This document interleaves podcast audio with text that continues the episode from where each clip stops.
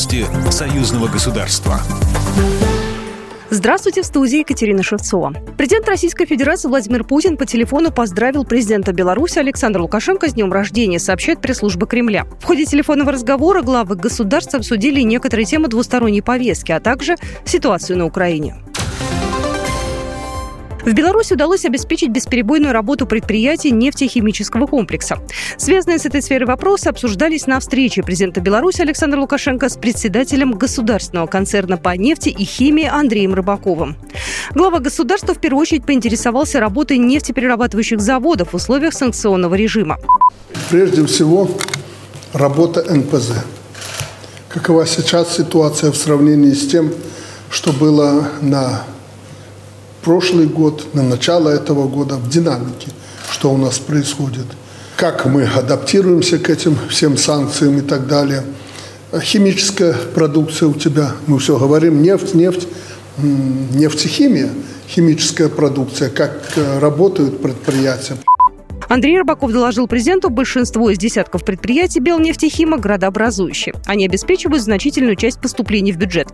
Другой немаловажный вопрос – развитие интеграционного сотрудничества. После доклада у президента Андрей Рыбаков с журналистами поделился дополнительными подробностями разговора.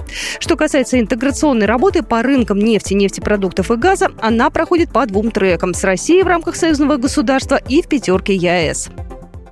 Если говорить про союзную программу, то у нас есть сроки, и мы в них э, подготовлен проект соответствующего договора.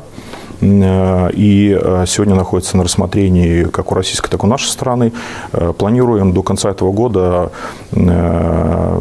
снять все возможные и невозможные, скажем так, аспекты и все спорные вопросы для того, чтобы в срок до середины следующего года уже сформировать в чистовую наш договор.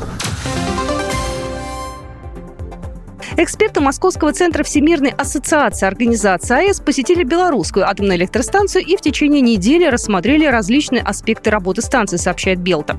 Координатор ВАО АЭС Иван Гончаров отметил, что на белорусской АЭС работает квалифицированный, трудолюбивый и отзывчивый персонал. Это способствовало успешному решению задач миссии и очень мотивировало.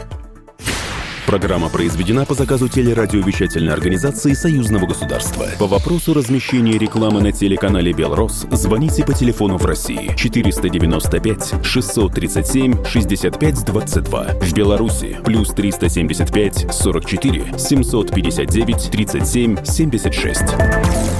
Новости Союзного государства.